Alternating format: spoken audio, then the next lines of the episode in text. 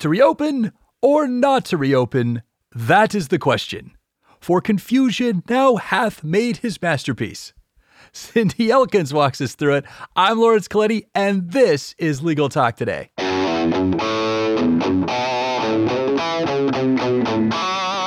Welcome back, Cindy. It's a pleasure to have you on the air with us again. How are you doing today? I'm good, Laurence. You know, I think doing as best as anybody can in these uh, different conditions, I'll call them.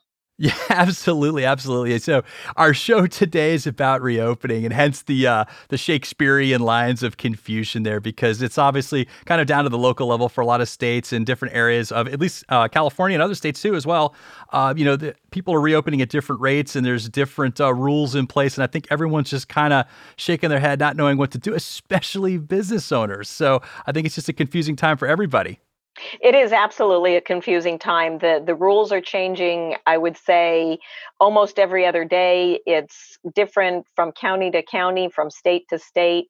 It is a evolving landscape and it's requiring everybody including especially business owners in my opinion to really be paying attention to what's going on so that they can stay compliant and keep everybody as safe as possible well, let's get to those questions. You made this great checklist uh, that we came across. Actually, my boss handed it to me. I was like, we've got to have Cindy on the show again to talk about that. But before we get there, you know, just to help our audience piece all of everything together in your knowledge base and everything, what type of law do you practice?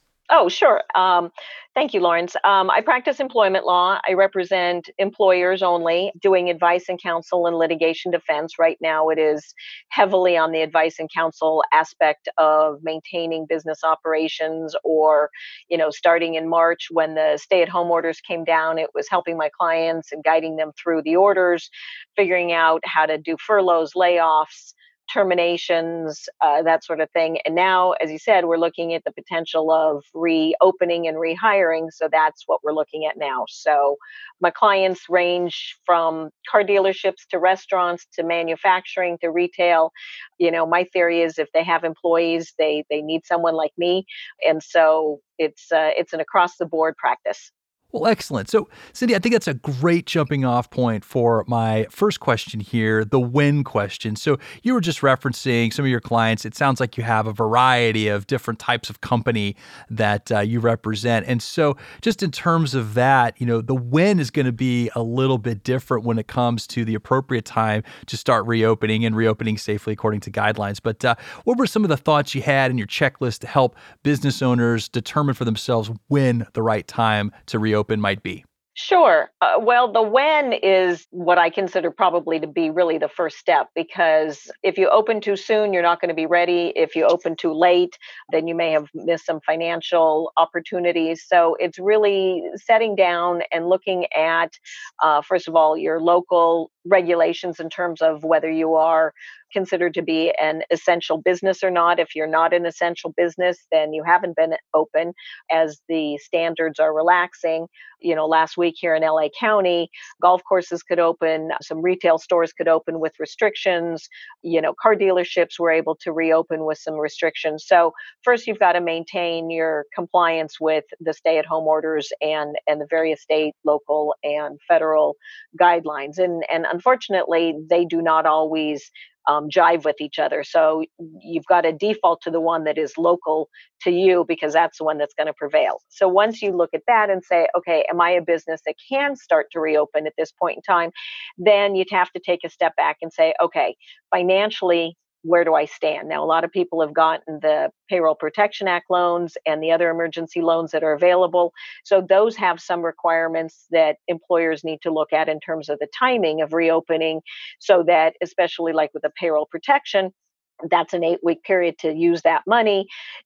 You need to have your employees back in place so that they're starting to get paid their wages and you can stay within that eight week window.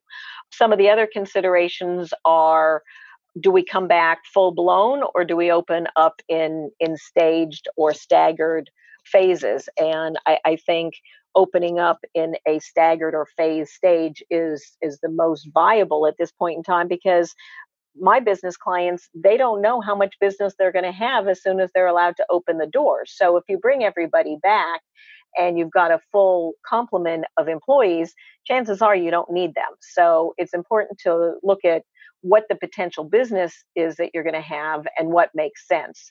So those are, you know, the financial considerations. And then when you start to figure out, okay, if we're opening at a phase level, then I have to sit down and figure out how do I make a determination of who's going to be brought back first.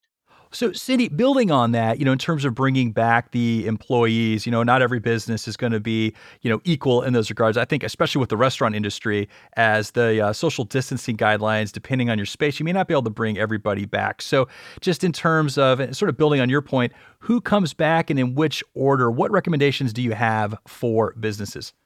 Well, the first thing you need to look at is whether you are governed by any of the right to recall ordinances. And LA County has recently passed some, but those apply to a very specific industry, mostly uh, large employers, airports, hotels, things of that nature. For the smaller businesses, you're not covered by that, at least here in Los Angeles.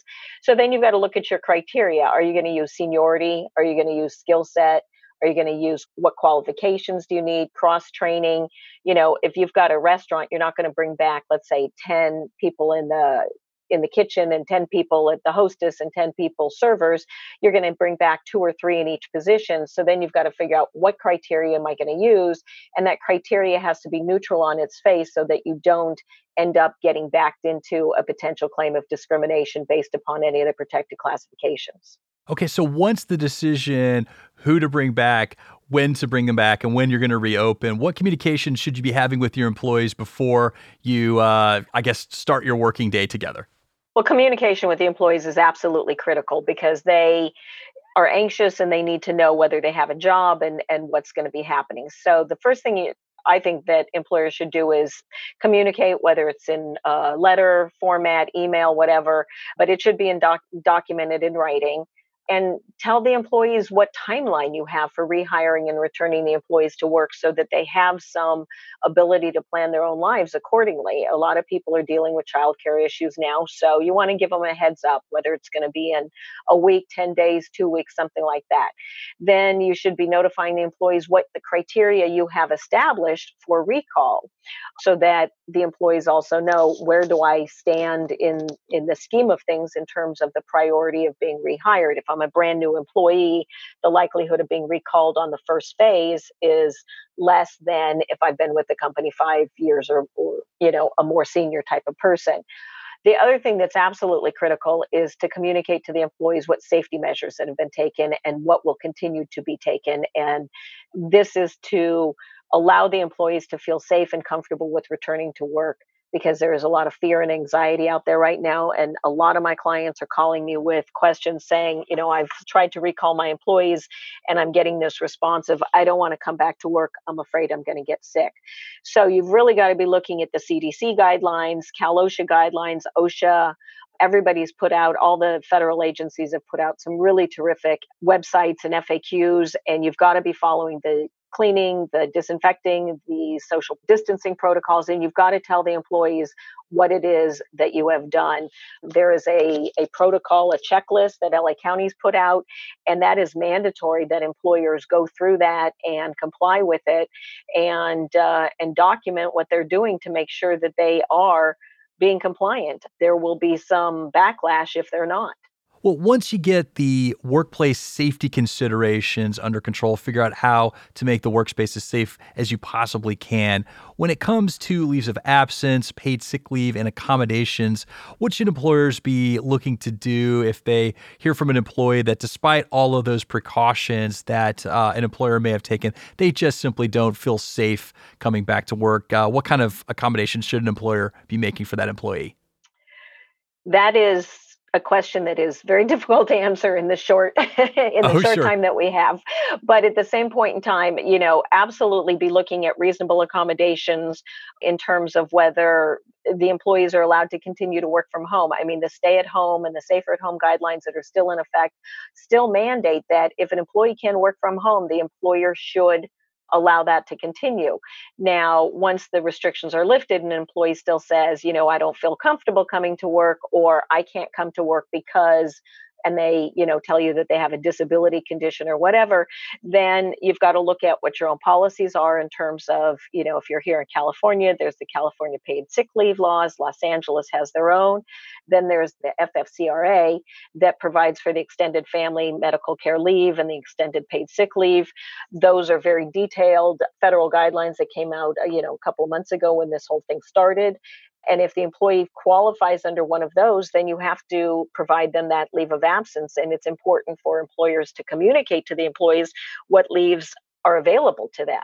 Okay, and then uh, and obviously that's going to depend on your type of business too. So what's reasonable under more of office function might allow for you to work at home. If you're working on a factory floor, that may not be uh, an option for you under those circumstances, and so you'd have to come up with uh, different options for the same problem, reasonable accommodations. But um, last question for you, uh, Cindy, before we close it out, just real quick as we reopen, as the economy starts to get back to normal, just given what we know about COVID 19, there's probably going to be some additional cases. I mean, people are going to catch it. And so, before a confirmed case or a suspected COVID 19 case shows up at the workplace, what type of protocols are you recommending that employers put into place before something like that occurs? Well, that goes back to some of the safety measures in terms of what the employer is doing. One of the first things that the employer needs to do is what am I going to require of the employee to communicate to me that they are safe? You know, there's been a lot of talk about taking employees' temperatures before they come in. The EEOC previously before the COVID 19 issue came up, did not feel that taking an employee's temperature was an appropriate workplace medical procedure. But now the CDC has said, you know, that might not be a bad thing to do. However, employers have to understand that just having a fever is not all of the symptoms. So, one of the best things that I think employers can do is have the employees self certify. And what that means is they fill out a questionnaire, you know, to confirm to the best of their knowledge that they haven't been exposed, that they haven't been tested positive, that if they did uh, have a test, that they have, in fact, have tested negative. Also, to the best of their knowledge, they haven't been in close contact with anybody that has been exposed, so that you can have an understanding that the employees coming back to work have taken the appropriate precautions in their personal lives so that they're not coming back into the workplace and unduly exposing their coworkers to the virus. So self-certification is is a great opportunity to have the employees do that. Again, I would recommend everybody go into the CDC guidelines. Their frequently asked questions publication is wonderful in providing Q and A's on all these questions that say, you know, what do I do if an employee tests positive? What if I think somebody's tested positive? You know, and I can't go into all of them now. It's it's a, an extensive, frequently asked question uh, publication, but it is really one of the best guidelines out there to answer some of these questions in terms of what do I do when situations come up. Well, thank you so much, Cindy. I think this was really helpful information. And if our if our listeners they have questions, they want to reach out to you, how can they find you?